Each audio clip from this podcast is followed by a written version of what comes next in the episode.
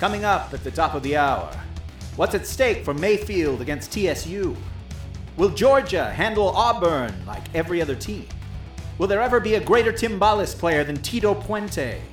Should Wade have apologized to Cavs fans after the Bucks game? And were the Colts right to cut D'Angelo after the colostomy bag incident? But first, it's the Rish Outcast on KSPT Sports Talk Radio. All sports, all the time. Okay, let's see if this works. Cause everybody loves chalupas. Everybody wants them now.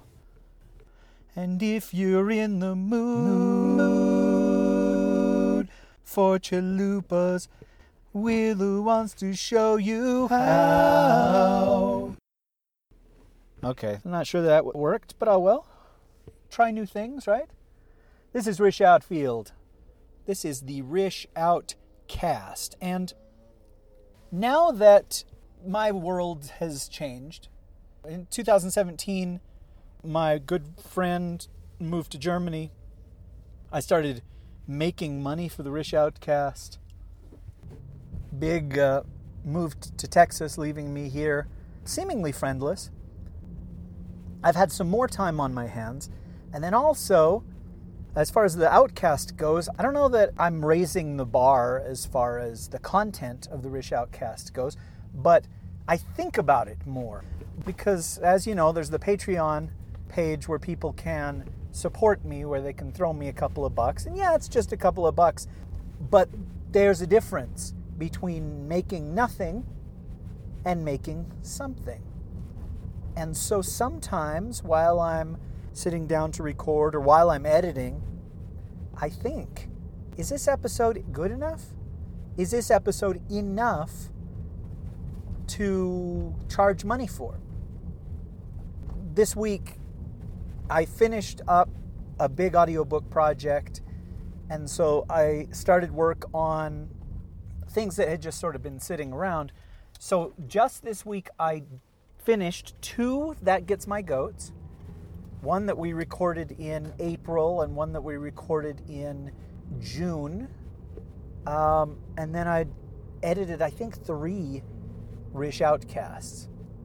One from like February, one super recent, and then one where I think I recorded some of it in 2016. And then again, because I felt like, well, are people going to get their money's worth from this? I recorded something new to add on to it, just so that the people who donate, the people who support me, get a little bit more for their buck. Or, you know, buck, uh, 72 cents after Patreon takes its cut. Like, I, I think about what other people do, the people that are successful Patreon personalities. Is that fair to say?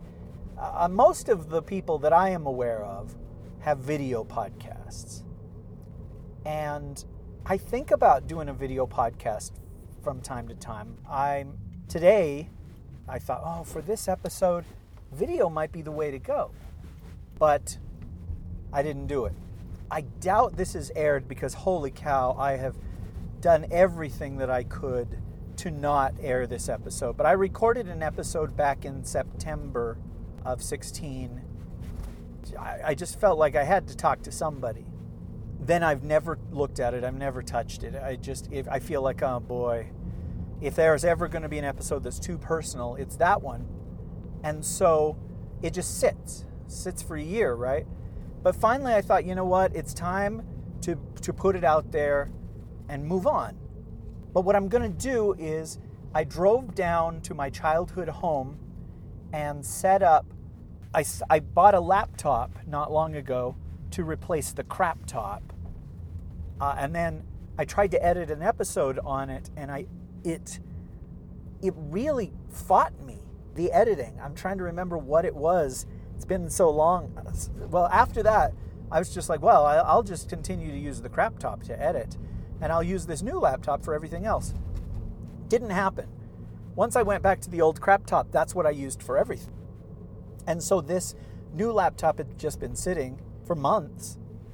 And I thought, you know, this new one has a camera on it. I'm going to try to do a video episode of The Outcast. Or, well, actually, not. Let me rephrase. I'm going to go down to my childhood home and I'm going to start it recording and I'm going to do an, an intro in video for that episode, that dread episode that I just didn't ever want to put out. And now that I think about it, now I have a video to edit, right? In addition to an audio. I don't know. I, I really ought to just set it up, start it recording, and try one and say, okay, I'm just going to talk for five minutes, and then I'm going to pay attention to how long it takes to edit versus how long it takes with audio. Because um, it could be a ton more work, like it was for Celebrity Dungeons and Dragons. Or it could just be, well, you know, I'll snip here, I'll snip there. Maybe I don't need to snip. I don't know. With that one I did in my home, in my dad's house, I just started it and then just went to the end with no cuts or edits or, know, just if I screwed something up, I screwed it up. Anyhow, this episode, I was telling my cousin this story yesterday.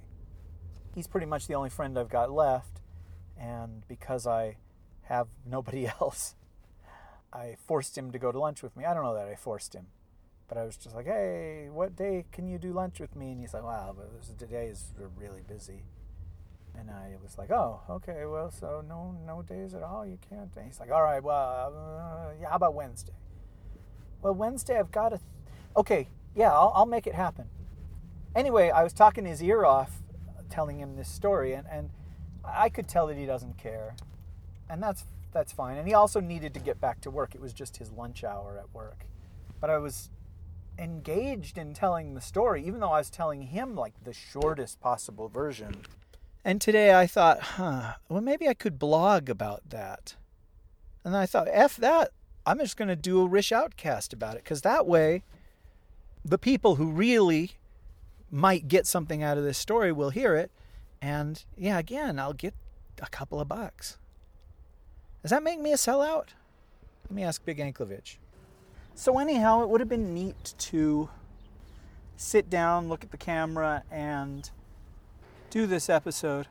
But there's there's the other thing, which is I am not comfortable with that. I'm not comfortable with the camera. I've said it before. I, I feel I'm pretty much an expert as far as audio goes.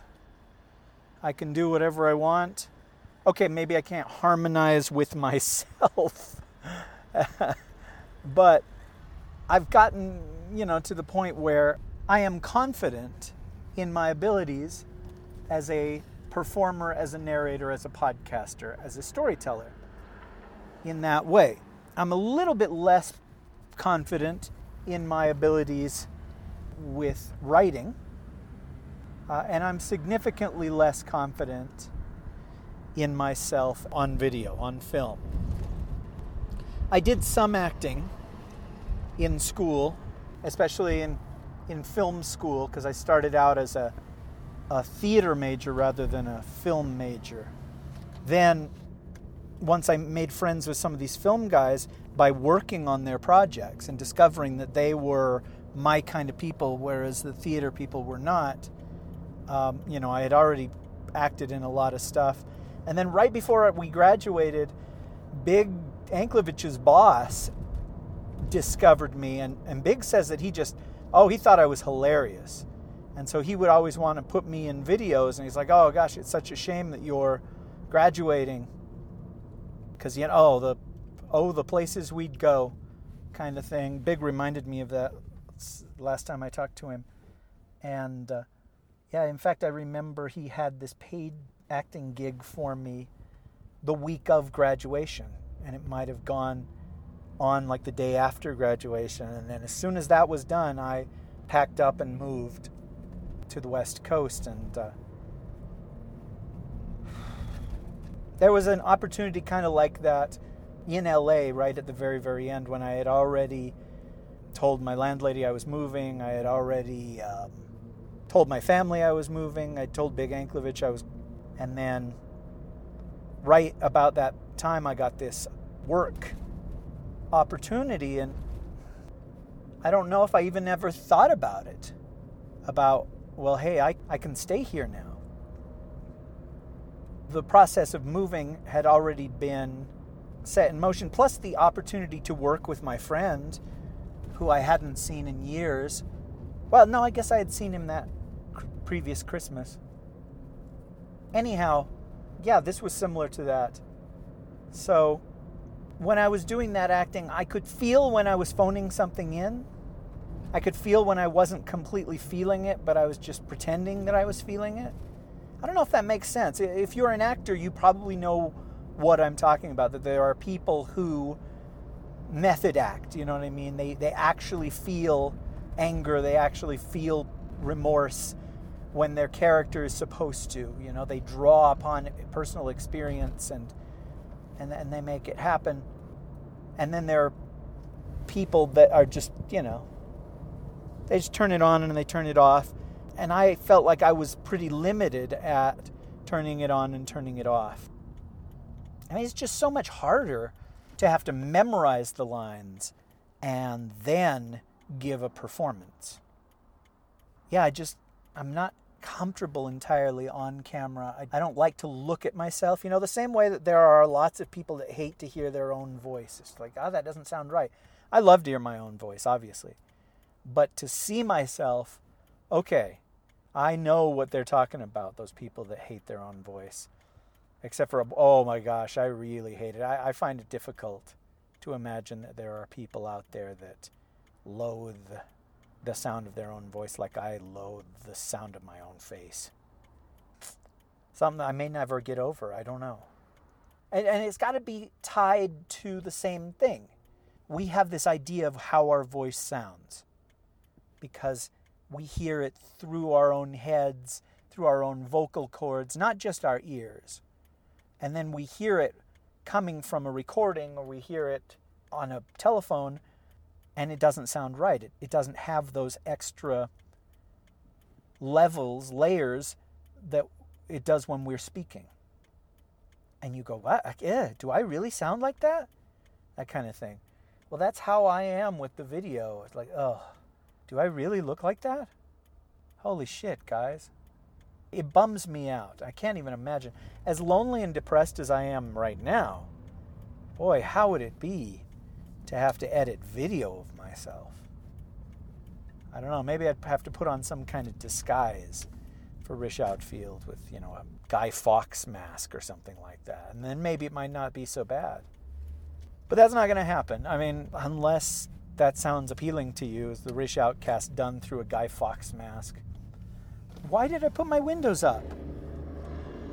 Oh, because there's lots of noise, I guess. I just I realized I was recording with my windows up, but I'm going seven miles an hour. It's not like there's that much noise. Okay, so that brings us to this story that I'm going to tell. Um, I'm still not sure this is the right venue. I thought about going for a walk. Do you remember last year when I went to the lake and I walked around recording.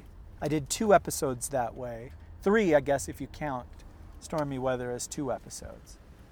And uh, I kind of would like to do that again. In fact, I was thinking of going on a hike and podcasting while I was hiking because I'd not done that before, except for do you really want to hear me gasping for air in between each sentence? So I'm trying to figure out where I could go. It's not that hot, which to me is not unbearable. Uh, I know to some people it is. trying to think of places that are nearby and relatively quiet, relatively private.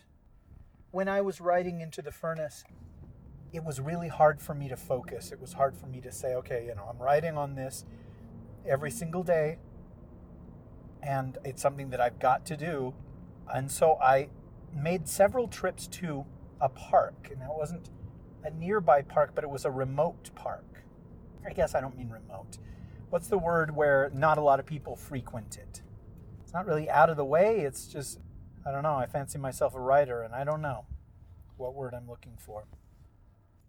I used to go there and I, I would just sit and I would write. Usually I would set like a half hour. It might have been in those days the battery on my laptop actually lasted a half an hour. And that's how I knew. Okay, I just type until the battery dies and then hope it saves. But now the battery lasts between five and seven minutes. So that wouldn't work. By the time I sat down on the bench, the laptop would have died. Oh, plus, it's not even reliable for the five to seven minutes. Sometimes, you know, I accidentally pull the plug out of the socket and I go, oh, uh, how long has it been? Oh, it says I still have three minutes. All right. And so I reach for the plug and it just dies. It's like, whoa, you said three minutes 12 seconds ago. I just, I know myself really well. And I'm going to end up throwing it against the wall at some point. And that's bad because it is so filled with things that are, if not irreplaceable, are irreparable. I, uh, I'm on my way to that park. It'll be cool. So my sister had a baby just last week. She uh, she's been pregnant for a long time, like I don't know, eight or nine months or something like that. And she had a kid, a little boy, another little boy, and um, I'm very close to her other two boys. And her oldest son, he's nine, and he's really athletic. He's not like me at all. He loves sports. Particularly, he loves basketball, and that's fine because I, I, like basketball. I remember uh, during the playoffs in '97, we were on our family vacation to Mexico. In fact, it was the last family vacation we ever took. Or, maybe the family after I was gone took more vacations, but it was the last family vacation I took with them, and uh, the Bulls were playing and uh, we were watching it in the hotel room. And my dad would, he always wanted to know what the announcers were saying, and so I would translate from Spanish for him. And I'm fairly sure it was the only time I was ever useful to my father. Okay, I'm really close to that uh, park, guys. I don't know why I'm telling you this because it makes no difference to you. But to me, it means I will be out and uh, hopefully can focus on talking instead of driving. I guess it was two years ago I wrote Into the Furnace. Amazingly. I mean, time flies, dude. But that would have been the last time I was here. And uh, I remember the there's a community theater, not, yeah, I guess community theater, uh, amphitheater in this park and it's got a wall and stuff so you can't see what's going on there but they were doing a play of disney's little mermaid. Anyway while i was working on into the furnace i heard them rehearsing. And there were songs that i didn't know from the movie. I guess you know it's one of those like the beauty and the beast musical i think it was probably the first one where they expanded where they included songs that hadn't been in the movie in Beauty and the Beast's case, stuff like human again and if I can't love her, if she can't love me. How did it go? I don't know. Those were original Menken and Ashman songs that didn't make it into the film. Anyway, I just sat here trying to figure out where exactly it was that I sat. My guess is right here.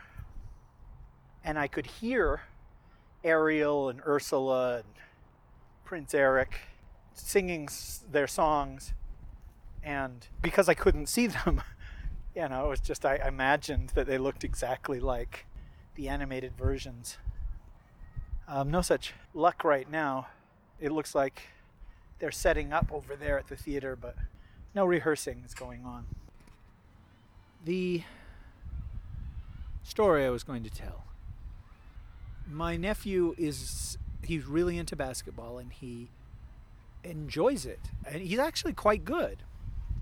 And last year, there there had been this basketball tournament. And he had participated in it. It was a three on three basketball tournament with, you know, all tons of other youths from the county, I guess, and they had all met and had this playoff. And my nephew's team had lost their very first game and been eliminated. And he talked about how that was and that they had worked so much harder and this year they weren't going to lose their first game and his mom had the baby my sister had the baby the day before on Friday and Saturday was this tournament and needless to say she was not focused on my nephew's game I guess she had talked about the possibility of his dad taking him but then when she had the baby all thought of that was just gone. And so I said, "Hey, I'll do it. I'll I'll take him to the basketball tournament." And she says, "Oh, you're not going to want to." And I said, "Well, why, why is that?" And she says, "Well, he, it starts at eight in the morning. He has to be there at seven thirty, and it goes all day." And I said, "Oh, yeah, I, I can still do that. No worries." And she's like, "Oh, okay. Well, last year it started at eight o'clock in the morning, but by nine thirty, his team had been eliminated. So maybe that'll happen again. It won't last all day. But if he wins, then you're going to kind of be stuck there. And I was like, oh, yeah, you know, that'll be fine. Don't worry about it. So, you know, I set my alarm and both of us got up. And as I was driving him over, he said, oh, I was supposed to be there at seven so that we could practice with my team. And I said, you're telling me this now while we're driving over there at 730 and he's like, Yeah. Anyhow, we got there, and I'm glad that he had waited until the car trip to tell me that because we were the first to arrive on his team, and his coach hadn't gotten there yet. And so I, I really didn't know what to do. They charged me to get in, but they didn't charge him because he was a player. And we went, there was some paperwork, they had t shirts. Each team had a different t shirt. I mean, they were all the same t shirt, but they were different colors so that you could tell who was who when people were playing. And there were different age groups there, and people would play against their own age group. Uh, I think there were three different groups the 8 and 9 year olds, the 10 and 11 year olds, and the 12 and 34 year olds, oddly enough. Uh, you know, we got everything done, and then the coach showed up and yeah, I, I, had time while I was sitting on the bench. These benches were so uncomfortable. Holy cow. But that's neither here nor there. But I, I had time to look around at the other parents and especially at the coaches. And the coaches were all, you could tell they were like aging athletes or they had been super athletic when they were young and now they were dads. And so there were a couple of them that were still, you know, in super great shape, you know, with big old beefy arms and flat stomachs. But there are a couple where you could tell that, you know, their salad days were behind them. But what they had in common was, uh, with one exception, they were all super exuberant, super psyched to be there. Coach material. And I mentioned Big Anklevich. I mean, I mentioned him a lot, right? For eight years, he was my, holy cow, nine years he was my podcasting partner. And for more than nine years, we got together every single week and hung out. But he used to always talk about that one day he wished he could be his son's coach. Now, Big favored soccer. Soccer would be the sport that he would want to be the coach of. And that's fine. I have a couple of friends that don't like basketball for some reason. And I think it's probably because it's just too accessible if somebody like me can enjoy basketball, then it must not be a very good sport. Anyway, I was on the bench with these strangers. I didn't know any of them that were the parents. There were four kids on my nephew's team because there were two twins on the team and then the coach's son who was really really good as a basketball player. I mean, that tends to be the case, right? The coach's son is going to be the one who works the hardest or is the most into the sport or is pushed the hardest. I, I don't know. Maybe it's like the uh, the preacher's daughter stereotype. So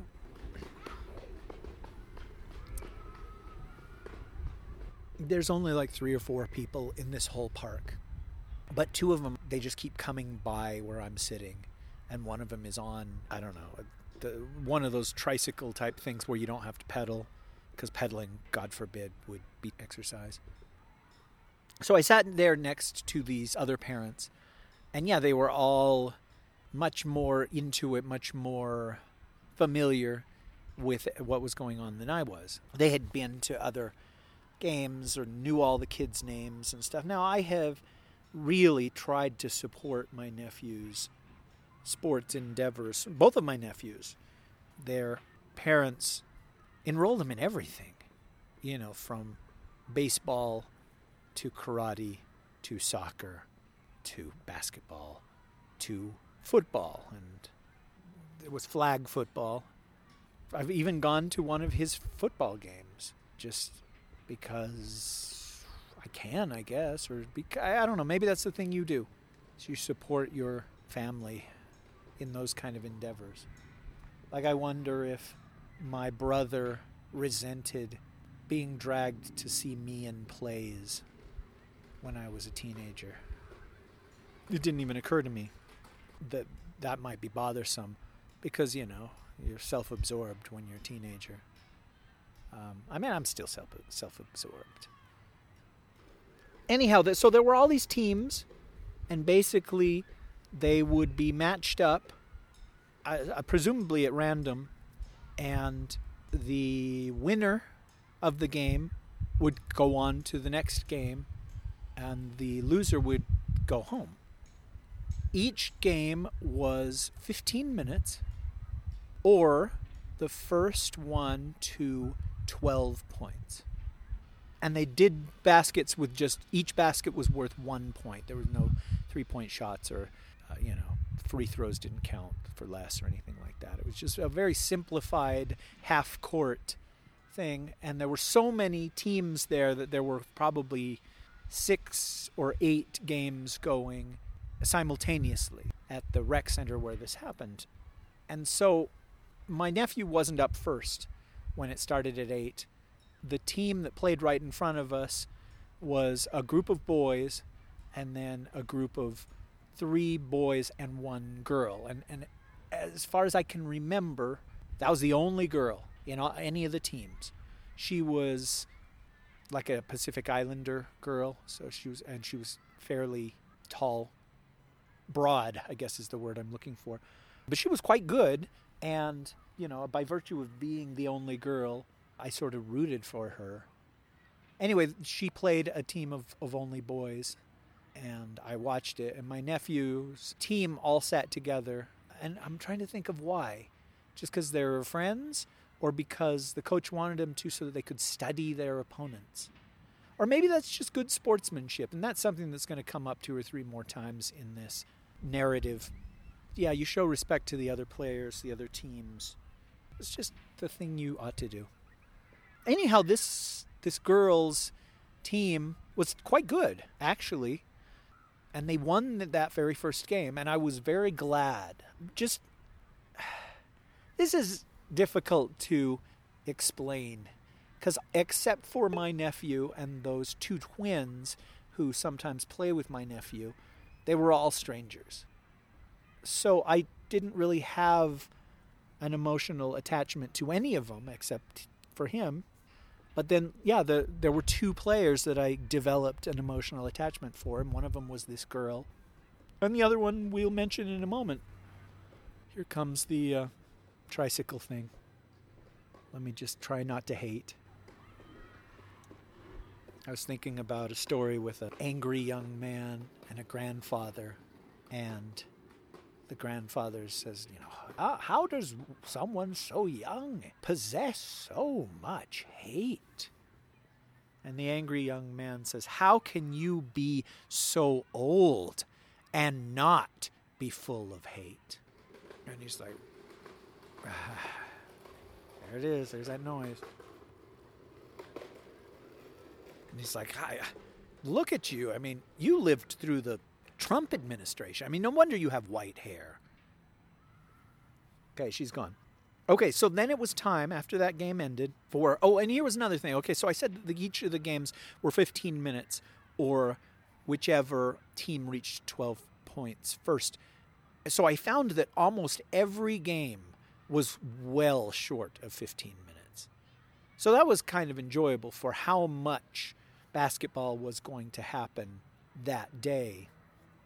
They obviously had planned this in advance so that, yeah, 15 minutes was the most a game would go, but rarely did they get that far.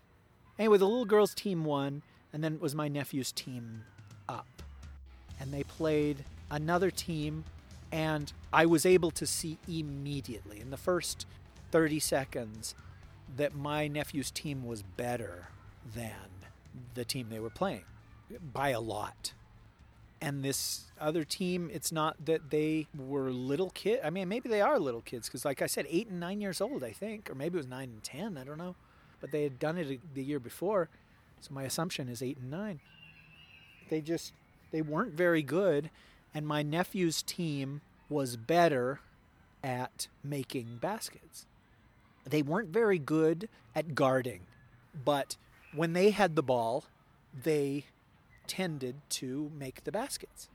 And that's another thing that I noticed. As far as weaknesses go, they were not good at guarding, at taking the ball away from the opposite team, and then at rebounds. The other teams that they played, plural, would get off so many more shots, it seemed, than my nephew's team, but they just didn't make it. It would bounce off the backboard or it would be an air ball and they would be under there to get it, and then they would try again, which is interesting. I, you know, I, as I've said, I'm not really a sports person, but I'm fairly observant. And in watching this, I was like, oh, well, okay, I can see that, and I can see what the flaws and strengths of each of these teams are. And because I didn't really know the names of the players and all that stuff, I couldn't be as vocal as the people sitting around me, where they'd be like, yeah, oh, that's great. Tristram. Oh, way to go, Matrix. Awesome, McKenna. You go, Aztor. My nephew's team won the first game. In fact, let me look at my phone. I sent my sister the scores as they happened. Okay, first score was 12 to 2, which was good. And my nephew's team dominated and they ended the game when my nephew's team made 12 baskets. But that's that's good. Then we watched another team play while the boys rested. And in that time, I thought it would be interesting to send Big a text. I was just telling him about the things that I was seeing. I, I wrote the following all the dads are jacked and or enthusiastic. So I've already told you that. makes me want to write a story about a geeky programmer who marries a woman who signs him up as her son's basketball coach. Sigh. Rish Outfield here of the future. Famous DJ for all sports all the time radio. the battery died and uh, the file ended, and then the next file began with me saying, Oh, you know, the battery went dead. I think it just barely went dead. Uh, so I'll just reiterate the last thing that I said, and we'll go on from there. Unwise move, younger Rish Outfield. Usually, what I do when the batteries die is I will go to the file that I was recording and I will fast forward it to the end and listen so that I know where I was. And I was like, okay, I'll pick up right here. And I wish, I wish that I had done that because uh, we lost 20 minutes maybe of, of already a long episode. And we lost so much. We really lost the main reason that I was doing the whole episode. I had an ulterior motive besides just I wanted to tell you about my nephew's basketball prowess or lack thereof. Oh, okay, sorry. So so this is me in the future finally getting around to editing that episode. And the sound was problematic. I mean, you know, you heard it. I'm trying. I'm any episode I do from this point on, I'm going to try to not hold the microphone because you hear it rattling. and I'm going to try and use my lapel mic a lot more from now on. It just has a cleaner sound. So I was looking through my texts because I was texting my nephew's dad during the game. He was at the hospital with my sister, and I was texting him the scores and how the boy was doing. And I was looking at my texts trying to find that, and they're gone, which is understandable, I guess. I mean, why would I keep them? Makes me want to write a story about a geeky programmer who marries a woman who signs him up as her son's basketball coach. Or maybe he's a children's book illustrator. Nice. He's super lost, and the kids make fun of him. You know, all the other dads are B.D. Anklevich types who tell him he sucks and they could do a better job. He says, Really? Oh, thank God for you, sir. I'm really in over my head. But the dads are only there to complain, leaving poor Simon Pegg to muddle through. Oh, did I mention Simon Pegg would play the dad? Right. Nobody wants the responsibility. Yeah, that's the thing with basketball. Everyone has played it, so they all think they can also coach. Soccer is different because it's a foreign sport, so people are willing to let the coach be responsible. It's trouble because everyone's kid is probably the next Jordan, so you have to play him more and give him the ball more and etc. The only friend Pegg makes is the sports crazy dad who has only daughters and comes to the rec center for their gymnastics, soccer, and man hating practice. But he sneaks away and becomes assistant coach. It's a bad news bears type of show. This guy finally gets the team of Misfits kids to come together and win the tournament at the end. And they get to meet the Golden State Warriors. Pegg gains a few points by designing the team logo. But Big Anklevich says, oh, that only proves he's a fag. Pegg says, oh, fag would be great. Do you have one? and their team name has to be something really lame, like the Ducks. But then they say they're the Mighty Ducks. Let's see. How about the Rabbits? Uh, the Squirrels? Oh, Squirrels, because this is English. There was a rabbit army in Ender's Game. The Chihuahuas? The Mice? Koala Bears? Titmice. Yellow tits, like that one story from the show. The LaGrange fighting cockroaches. UC Santa Barbara's the banana slugs. Gross. In the end, the whole community rallies around the kids, and Pegg's girlfriend sleeps with all the Golden State Warriors. Perfect ending. Anyway, my, my nephew played a second game, and I don't have the score here in front of me. I, I think this might have been the game where they went the full 15 minutes and it was 9 to 2, which still is really, really good. My nephew's team won a second time and pretty definitively they were the better team. And it was fun to watch these kids try and work together. And uh, as I said before, Oh, some things never change, do they, kids? And as I said before, the coach's kid was the best. But what are you going to do? The point is that they understand working as a team and that they have fun. But here's the thing in between my nephew's games, I was forced to watch other teams play. And I watched this group of kids playing, you know, all strangers against other strangers. And I, I noticed this boy, this little blonde kid. And I'm just going to come right out and call this kid the shit instead of the kid or the brat or the lousy basketball player. And what first drew my attention is I saw the kid throw his arms up in the air. The whole point of that is to draw attention to yourself. But I thought, oh, what, something happened that I missed over there. What was that? And, you know, coach blew his whistle and somebody went to the, the line and they passed the ball and the game play continued. But a couple minutes later, sorry, the opposite of an exaggeration, less than a minute later, I saw the boy do it again. This time I had been paying attention. I don't know why, but the blonde kid had gotten the ball and he had started making his way toward the basket. And then a kid had gotten in his way and he'd missed the basket. And then he threw his arms up in the air as if to say, Hey, what the hell? I just got fouled. Did somebody see that? I didn't miss this basket on purpose. This guy made me miss the basket. I would have made this basket if it weren't for this guy. Is somebody look at Coach? Coach, what the fuck? And that's a paraphrase of what the shit intended by that gesture. And I thought, huh.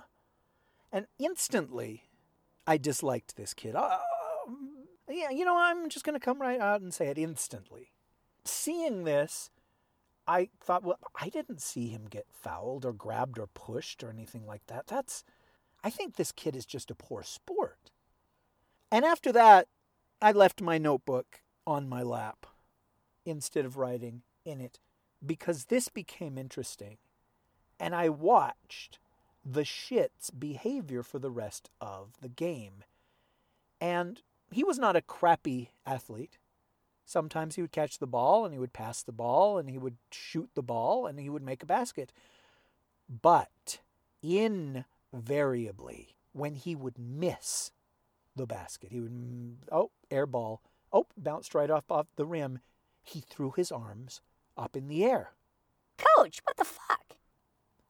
Holy cow, I had never seen anything like this before. I, I, I became incensed at watching this kid. I mean, basically, he was saying, I didn't miss that. You made me, somebody made me, this isn't fair. I, I, I texted Big. I texted him and said, Big, holy smoke. I, I, there's this kid that's playing, and I can't stop looking. I literally want to go over and punch this kid. Now, enough time has passed that I don't remember other things that he did during that game. Their team won that game, and that also means that they had won the game previous. But now I was just uh, riveted in the same way as, oh, geez, there was a bad accident on the side of the freeway. I can't not look. Oh, oh gosh, why did I look? Oh, holy cow, that is going to be with, that's going to haunt me. But I couldn't not look. That's how it was with this kid. Now, I originally, the first time I recorded this, talked about what I saw, called this kid by the name that I called him, uh, and then talked about my nephew's second game. And I went into as much detail as I felt was compelling. And see, I'm not a sports guy as you know. When I talked to Big today, I was telling him about this interchange that he and I had had all those months ago with the texts. I had come up with this idea for a movie with Simon Pegg.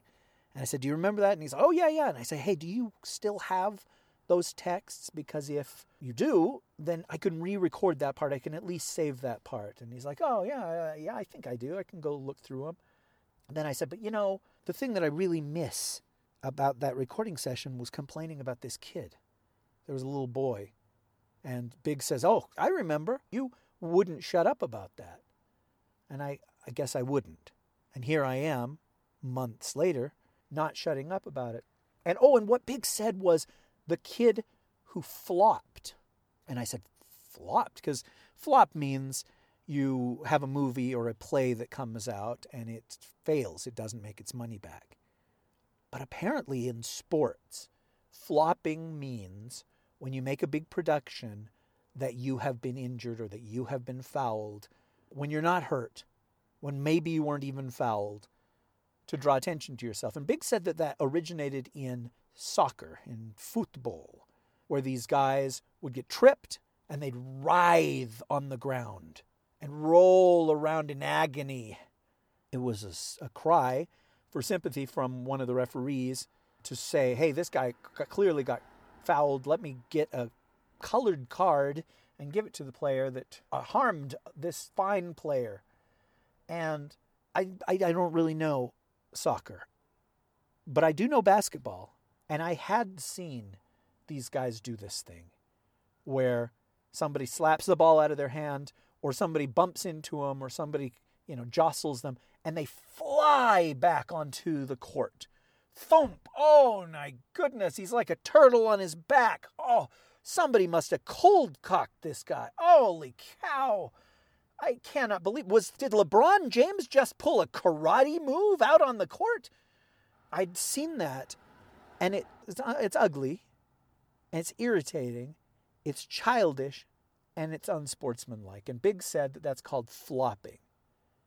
Um, I'm going to return you to the regularly scheduled program recorded in the park all those months ago. But I, I, I had to say something because, uh, yeah, I had two options. I'm sorry. I, was, I, I had the, the first option was do I just throw this episode away? Because this vital section of the narrative is gone, it's missing. And I can't just say, well, needless to say, my nephew won the next game. And hey, there was a troublesome boy. He was so troublesome that I came up with a lowbrow, even vulgar moniker for him.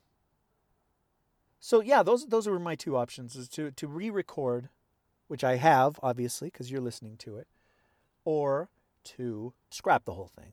And look, I'm not going to scrap the whole thing because I've already edited it up to this point. And that's taken a good long time. Plus, there is the rest of the recording, which is still intact. So I'm going to send you back there. Maybe that was the wrong decision. Big had the idea of, okay, I had the idea, but I was trying to give Big the credit of us getting together on Skype and recording those texts back and forth so that you'd have Big's in his own voice and you'd have mine in my well obviously mine would be in my voice because he's never he says he's never participated in a Rish Outcast before. And I thought wow that's kind of interesting. It's a good idea. And maybe it would have been more entertaining for you guys. But I this is my show and I want to be self reliant put out the show when I want. Put out the show how I want. Put out the show. So Sorry? We now return you to the Rish Outcast on KSPT All Sports all the time. The battery died, and I'm not sure how long ago it was. So I'm just going to reiterate the last thing that I said and hope that the battery didn't die months before. So the third game, he was playing against the team with the little girl. And like I said, it was much closer the thing with the girls team is that they had they had more of a sense of teamwork of passing the ball of relying on each other. Like a kid would say i'm open and the person with the ball would just pivot and pass the ball to where the kid said i'm open. Whereas you know on my nephew's team somebody could say i'm open and the person with the ball would be like huh i'll look and see if he really is open. Let me look and see where the other player is. Then again, maybe I could make a shot right now. Maybe I, you know, there there was just a much more natural camaraderie, I think, with the girls' team. I watched, and they were good in that respect, but they just couldn't make a basket. It would be one of those where they'd shoot and they'd miss, and they'd shoot and they'd miss, and it would go completely over the basket and maybe they would be able to get that rebound as well. And then they'd shoot again and either make it or miss again. And it was just like, wow, they, they are exactly where they're supposed to be. The ball just doesn't go where it's supposed to go. And, you know, that's not completely true because they, they still made five baskets, you know, eight to five. And it went the full 15 minutes. So, yeah, it was a much closer game than the others had been but still, my nephew's team won. And like I said, I think it was just by virtue of their percentage of shots to points was much greater than the other teams. So when that game had ended, then you know, we're getting closer to it, right? You know, I don't know how these things are designated. Let's say that, you know, it was now the semifinal round. And I was getting hungry and thirsty. And I kept asking the boy, hey, do you want me to run out? And you know, there's a grocery store, I can go get us something to eat. There's a McDonald's, I can get us, you know, something there, you know, if you just want a drink. And he'd be like, no, no, you know, he was feeding on adrenaline. He was doing fine. My mom had packed him some kind of bag with like an apple in it and some energy bars or something like that. And, and he had forgotten to bring it, but he didn't seem to care. You know, he was just too into it. And, and that, you know, I can understand that, especially having lost the very first game the year before, to come and to be winning and to get that side of the coin. Yeah, that's got to be exhilarating, right? So after that third game, you know, I texted with Big a lot more. You know, I had brought my notebook thinking that I could work on writing, but I can't even remember what I got in there a paragraph, two paragraphs. I don't know, a, a, half a page at the most, even for all the time that I was there, which is fine. So Big had talked about this this movie that we were going to write about Simon Pegg marrying this this woman, and she's got a, a, a boy who plays basketball, and Simon Pegg is the coach. Big said, "Here's your team. There's the kid with the glasses." There's the kid with the glasses who's scared of the ball, the hugely tall kid with no skills whatsoever, the ball hog who dribbles like he's with the Harlem Globetrotters but never ever passes and always eventually gets the ball stolen from him when the other team realizes they can just gang up on him with all five of their players. The fat kid. And the assistant coach's daughter who wants to be able to play with the boys because gender is a social construct. So, does Simon Pegg become like really dedicated to the team? So much so that his wife or girlfriend or whatever resents him for it? Or is that too realistic? Anyway, to be continued the fourth game started. Now there were just two games going concurrently. And they had said the winners of each of these two games will go on to the finals, the championship, the tournament, whatever you want to call it, the, the, the last game. And so there was a lot more writing on this. Maybe there wasn't, honestly, because basically if you lost, you were out anyway. And so it was my nephew's team versus the shits team. And I was just like, uh oh. Because if I hated that kid that threw up his arms and said, Coach, what the fuck? When he was playing strangers, how would I feel when he was playing somebody I cared about? The game started, and yeah, immediately it was obvious, not just to me, but to everybody around. And and by this point, okay, it's not to say that I became friends with any of them. I'm not a friendly person. But I started to learn the boys' names and oh, okay, so you're the twins' parents and oh, okay, so the kid with all the ability that's you're his mom. All right. You're actually quite attractive. Huh. And uh, all of them were talking about this kid, about the shit. They played this game and I, I wish that I could express in a way so that you would hate this kid the way that I hate him. But I know what you're saying. You're saying, hey, this kid is nine years old. Nobody should ever hate a nine year old.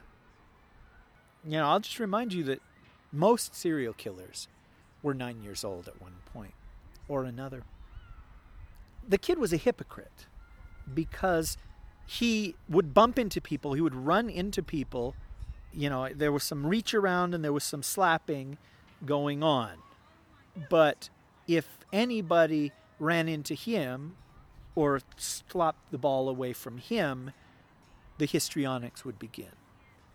So after a few plays, the coach must have taken him aside, and I, I this is speculation on my part, but my guess is he the coach said, okay, team, you've all seen this blonde kid? Rish Outfield calls him the shit.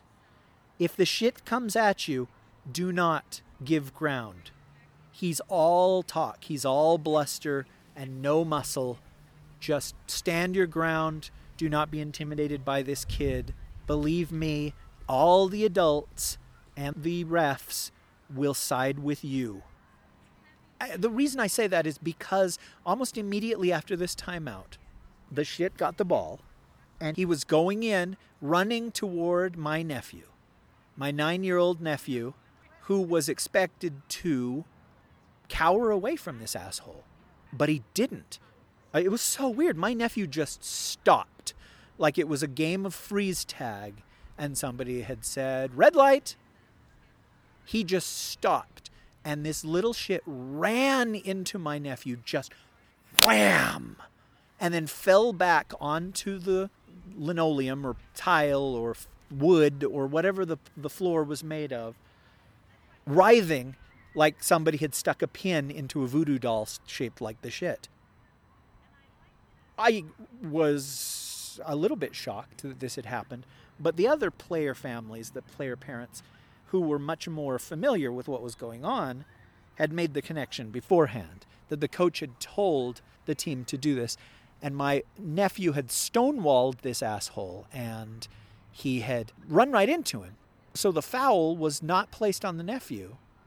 And when the shit heard this, he got, he got up from his pretending to be hurt and he actually I, I kid you not he actually threw a fit and stomped off the court and out the door. Just right right in the middle of the game he stomped out and he left. And their team only had three players whereas my nephew's team had four because of the twins most of the teams only had three because it was a three on three tournament and so gameplay just stopped. It came to a halt because the other team only had two players now. And so I looked over, and I imagine everybody else did, but since I'm the narrator, I'm all that matters. I looked over and I saw the coach of the shits team. He was an older person. His back stooped. Not just salt and pepper eh, hair, but a lot more salt than pepper, basically white hair. He had been sitting, whereas most of the other coaches had been standing. He got up and trudged across the court and out the door. And it spoke volumes. This guy's posture, his body language, said as much as I can say in three minutes of a podcast. And what it said was, Oh, oh Christ, this again. This kid. This is not the first time I've had to do this. Believe you me, guys. In fact, this is the fourth time today that he has thrown some kind of fit, and I've had to go talk to him. No championship is worth this. And maybe the shit was his grandson, in which case, you know, he's sort of forced to do this. But yeah, I- yeah, I also wonder if uh, this poor old coach was the same age as the other coaches, but just having the shit on his team and having to deal with him every single day had made him prematurely old. Yeah, we find out this guy's 28 years old, gets a senior citizen discount wherever he goes. The uh, coach was gone for a few minutes, a couple minutes, I don't know. In the meantime, my nephew's team just practiced. They were, you know, passing the ball, doing layups. Then the kid came back in and uh, play resumed. And you know, you've heard, I, I remember Charles Barkley saying, I'm not a role model. I am a professional athlete. I'm not a role model. And how much guff he got for that. Is guff the word I'm looking for? How much criticism he got for that? Because these professional athletes are huge role models. They are. There's so many young kids that look up to them, that want to be them, that aspire to be doing exactly what they're doing and so you'll see not not that I think Charles Barkley is a terrible person, but you, there were basketball players who were notorious for their poor behavior, their their tempers or their inability to play as a team. So you know that kind of stuff could go on to you know professional league play, but I don't. Uh, I don't see how that helps a team in any way. Part of what makes a championship basketball team is that there's not just a guy and then a bunch of nobodies. The stars have a support system. They have a close knit group of teammates that make it possible for them to do these amazing backboard shattering dunks and that kind of stuff. I don't know. Sorry, I'm I've been talking for a long time, but yeah, more bang for your buck, kids. The kid came back in and they resumed play and if if my memory serves, my nephew actually got to shoot a foul. Is that possible if somebody slams into you like that? That even though he didn't have the ball? I, I don't know. I mean, this kid was such a shit. Maybe it was later, but yeah, my nephew is so good at free throws. And so, yeah, I was just like, oh, hey, there you go. This game was less close, I think, than the game with the girl. But the fourth game was in favor of my nephew's team. So they won this fourth game. And the second they made the 12th basket, or, you know, the game winning basket, the shit, he pitched a fit and he stomped off the court again. I, I, I know I said this before, but we all know people like this that are adults that are like this. That the world is out to get them. They have a huge chip on their shoulder. Anything that goes wrong is a conspiracy. It's never their fault. This kid stomped off, and the coach said something to the other teammates, and they ran off and grabbed him and brought him back. And as I guess is tradition for every one of these games, what the teams had to do was whether win or lose, you shook hands with the opposing players because that's part of learning to grow up, to be an adult, to be a good sport. I, I, it's, it's imperative for any athletic competition. Even boxing, you know, this brutal sport where th- there is yeah, there's a chance that your opponent could kill you if you don't kill him first. They make them touch gloves. Uh, I've seen boxing matches where they hug at the end when it's a split decision or that kind of thing, a TKO. So even in boxing, it's necessary that there's a level of sportsmanship.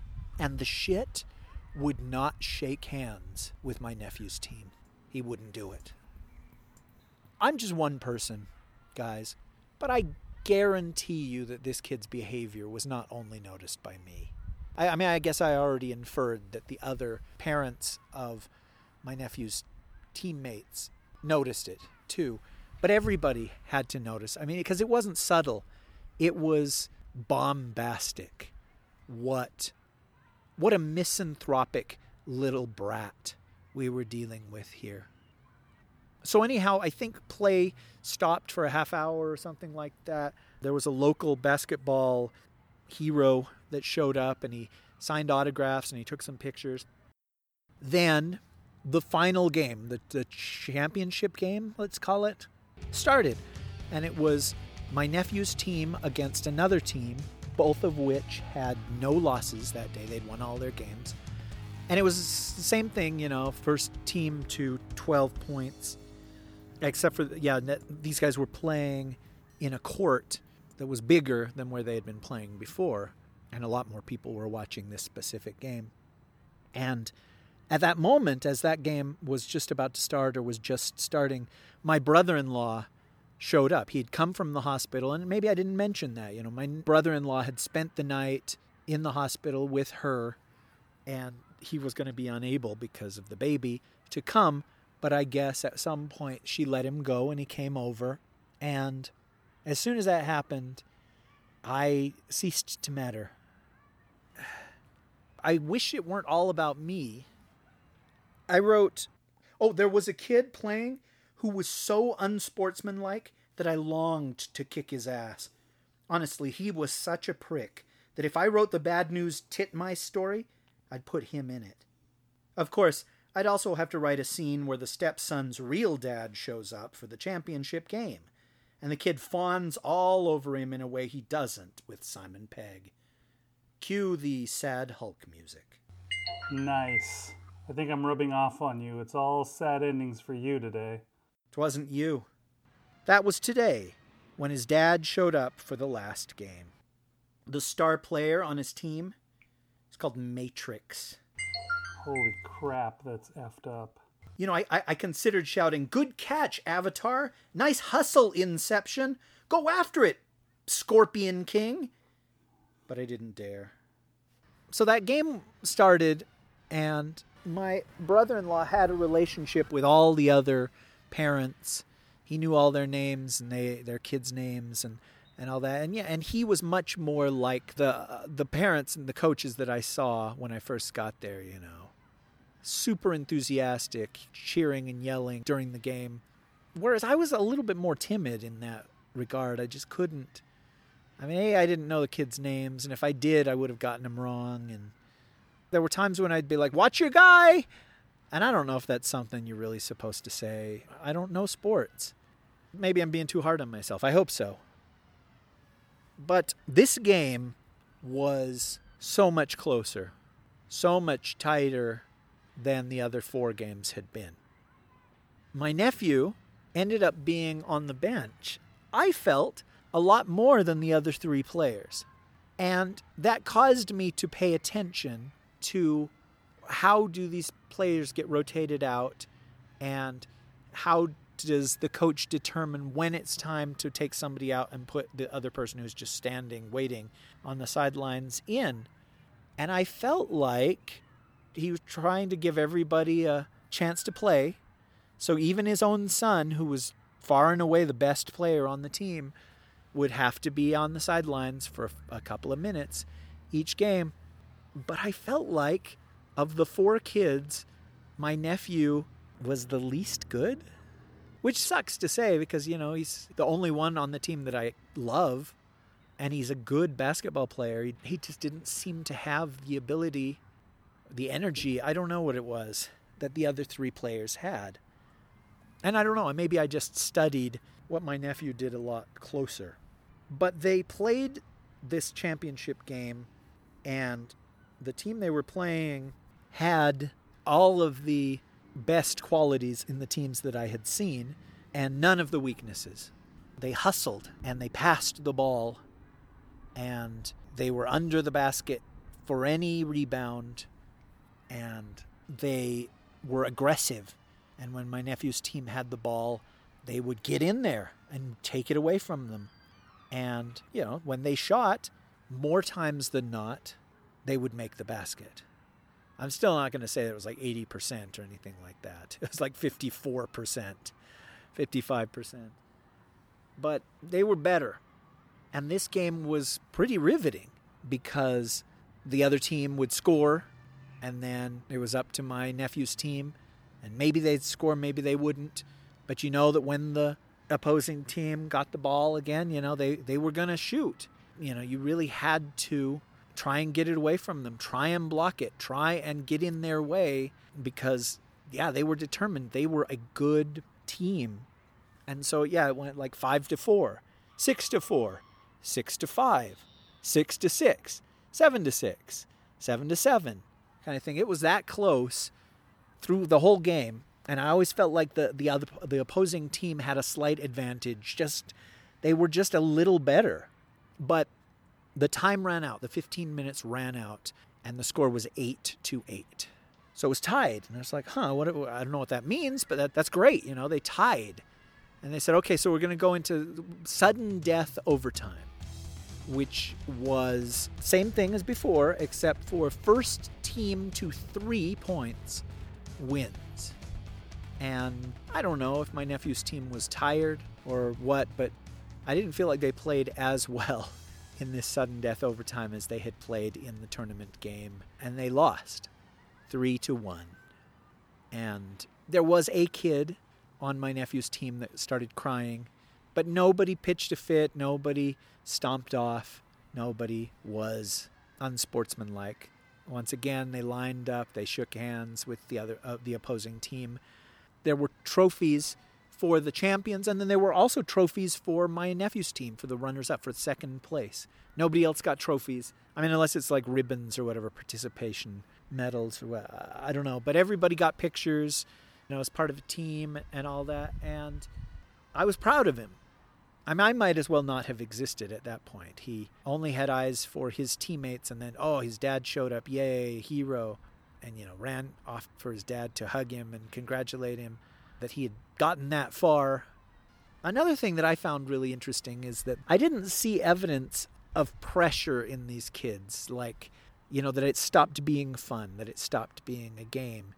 But that championship game, and especially the sudden death overtime, was really tense.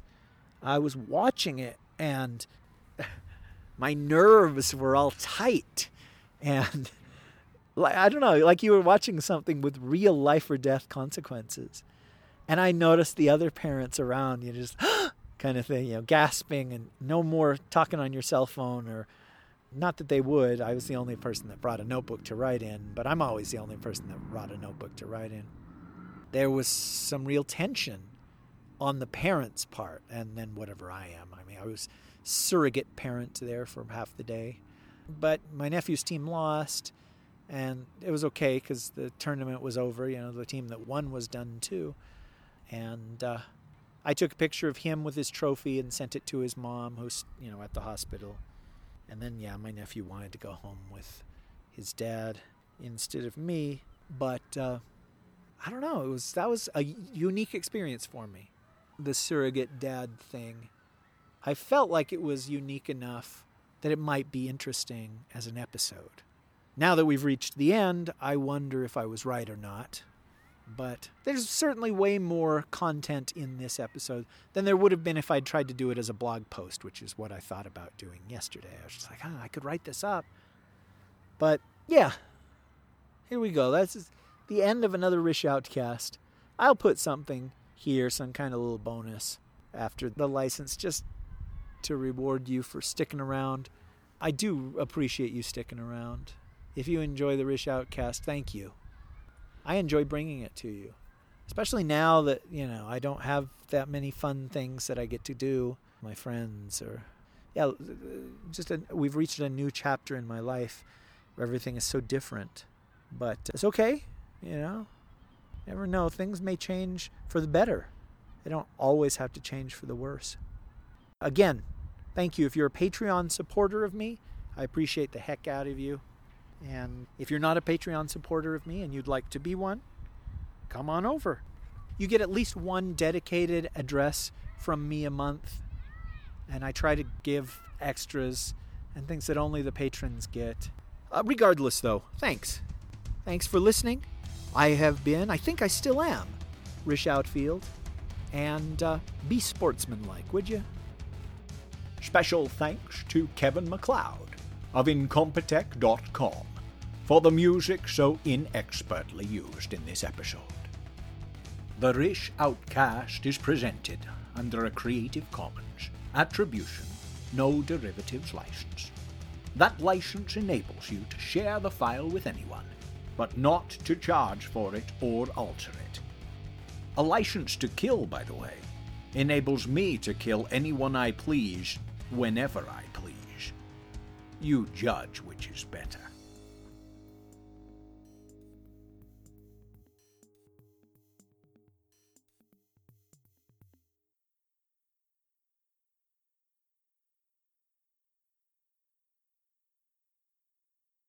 And were the Colts right to cut DeAngelo after the colostomy bag incident?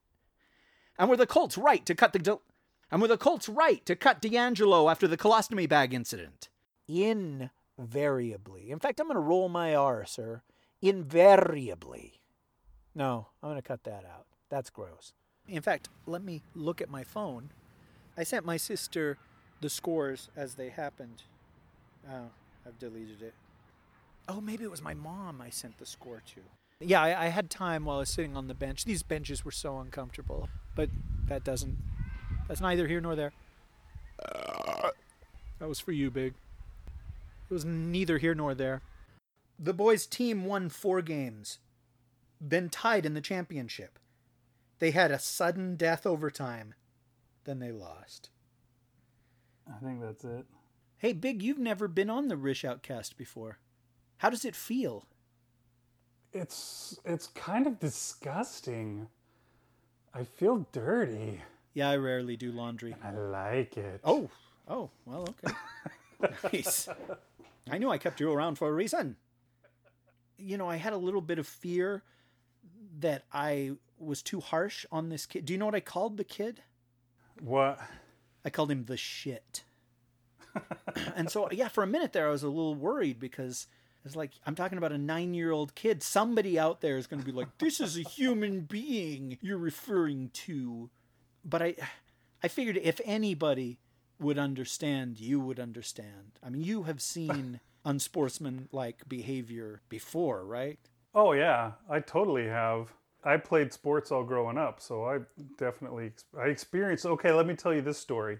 This is one that weirdly I was just thinking of just the other day. I don't know why it would come to mind, and then strangely now you're asking. That's odd. Okay, anyways, when I was a kid and I was playing soccer, right?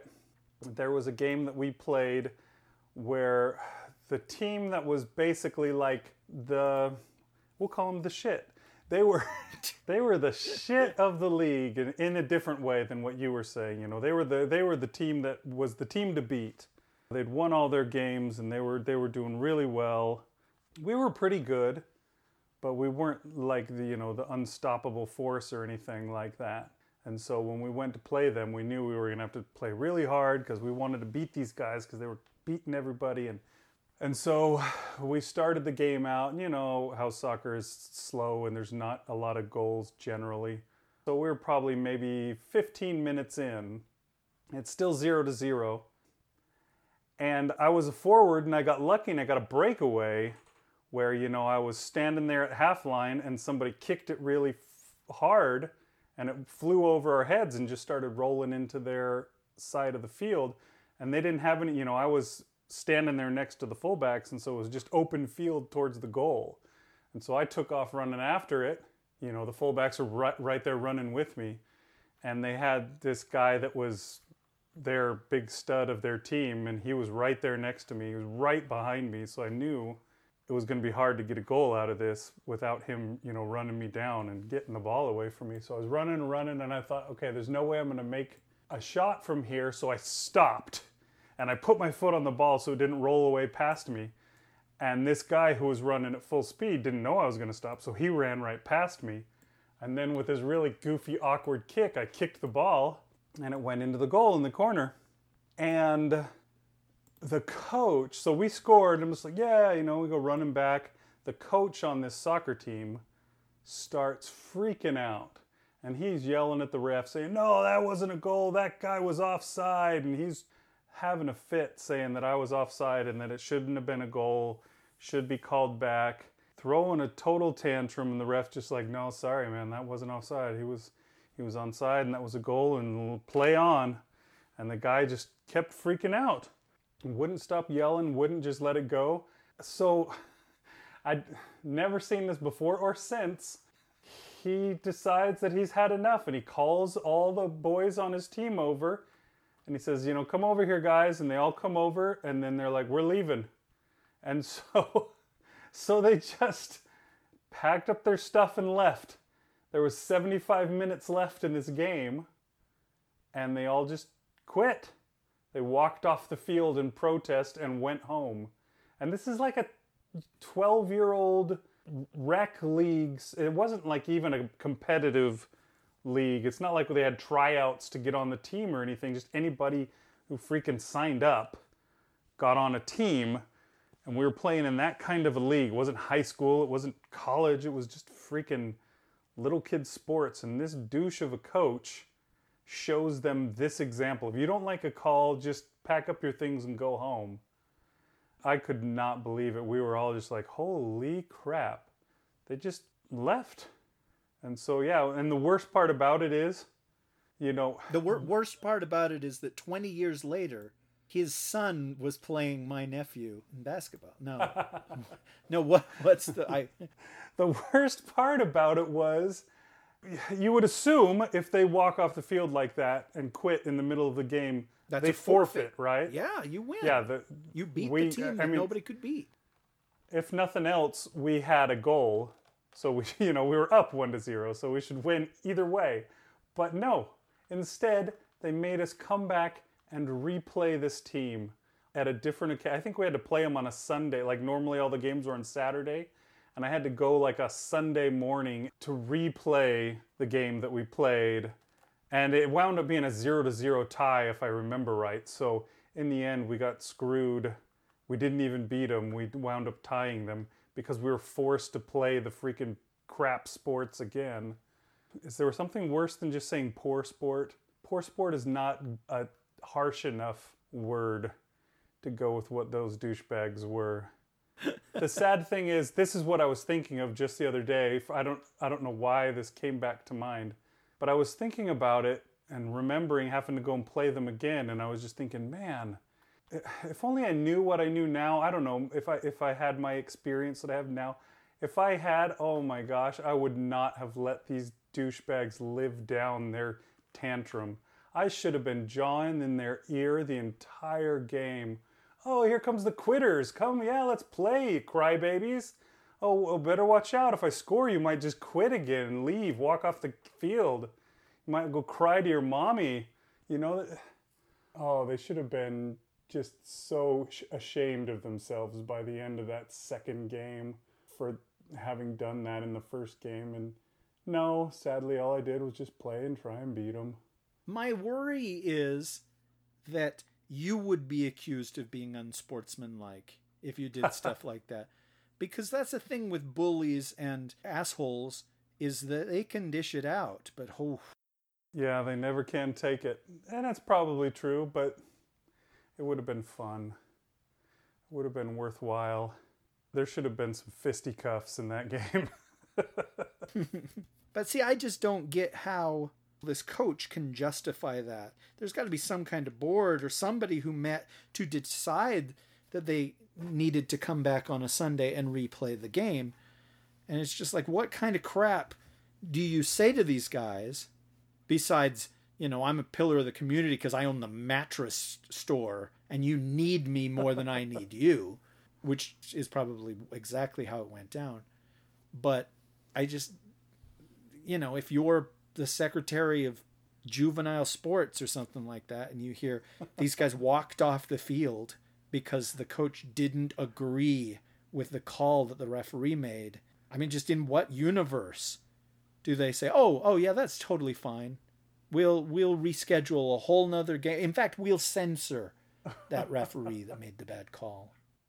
I think you're probably uh, attributing a much greater degree of organization to this youth rec league than actually existed.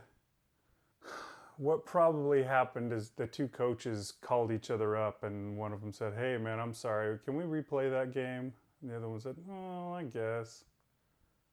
Something like that. I don't know. I doubt that the board got together and met about this, or the Secretary of State was called in from his uh, trip to Botswana. He had to hurry back. They mobilized the National Guard over this. They had the National Guard there keeping the two different factions of fans from going at each other's throats. They had to put up a big fence between them. Yeah, you're definitely uh, adding more uh, organization to it than I'm sure there was. All those kind of things are done on a shoestring and they don't put a lot into it. It's not like the other time where uh, we had a forfeit in sports that I played. I played at a school that was in the suburbs, and uh, one of the schools that we played against on an annual basis was in the inner city. And within like the last few weeks leading up to the time that we were supposed to play this team, there had been several like drive-by shootings and uh, similar occurrences, gang-related activity going on, taking place basically around the football games that, that would happen at that school because they had uh, their stadium and they would happen Friday night, and all the I don't know gangs would do their thing or whatever, and so all the parents and the PTA got together and they decided that they weren't going to let us go to this high school and play because they were afraid of the danger involved with going to this school to play football on a Friday night in the inner city. And so we weren't allowed to go and play. And the frustrating thing was they were the number one team in the area. The newspaper would rank teams, you know, and just like they do with college football. And this team was undefeated and ranked number one. And I'm sure they would have wiped the floor with us because they were definitely way better than us. But we wanted our chance to go and try to prove that we could beat them. But the st- stinking PTA wouldn't let us go. And we made the news and all this kind of stuff because of this game not being played. And there were people interviewing. I actually saw one of my friends on the news. He was interviewed by the reporter saying, Oh, I want to play. I don't. And yeah, we wound up not playing. We had to forfeit. they didn't reschedule the game on another day because, yeah, once you get to the high school level, I guess they probably do have a board that meets, and therefore you can't get by with crap like that. So yeah, we got to forfeit one of our games my senior year. That sucked.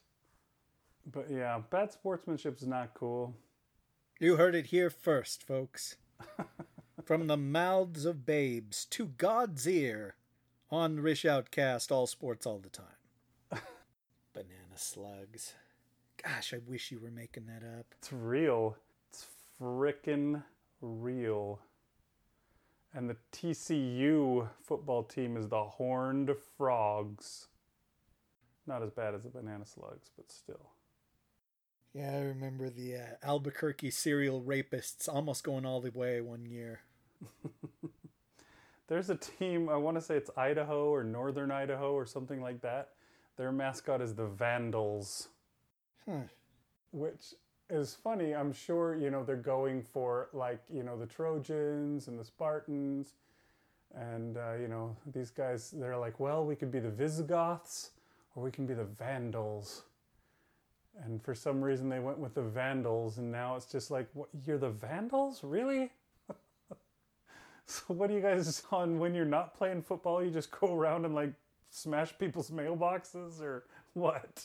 Well, the their mascot is just a big can of spray paint. Yeah. Yeah. It's just a giant spray paint that jumps around and it has that silly string stuff inside at the top so it can squirt out at people. It's Tyler the Tagger is the name of their uh, their mascot. Ah. Well, thank you for making this guest appearance on the show. I, I should have like announced you or something. That's all right. I'm This episode was so disorganized, you'd think it was running twelve-year-old Pee Wee soccer. I'm sure that people expected it when they found out you were talking sports. First and last, kids. All right, man. We'll have fun on the rest of your episode. I'll see you later. Okay, take care. Ugh, now that he's gone, I can finally release this fart.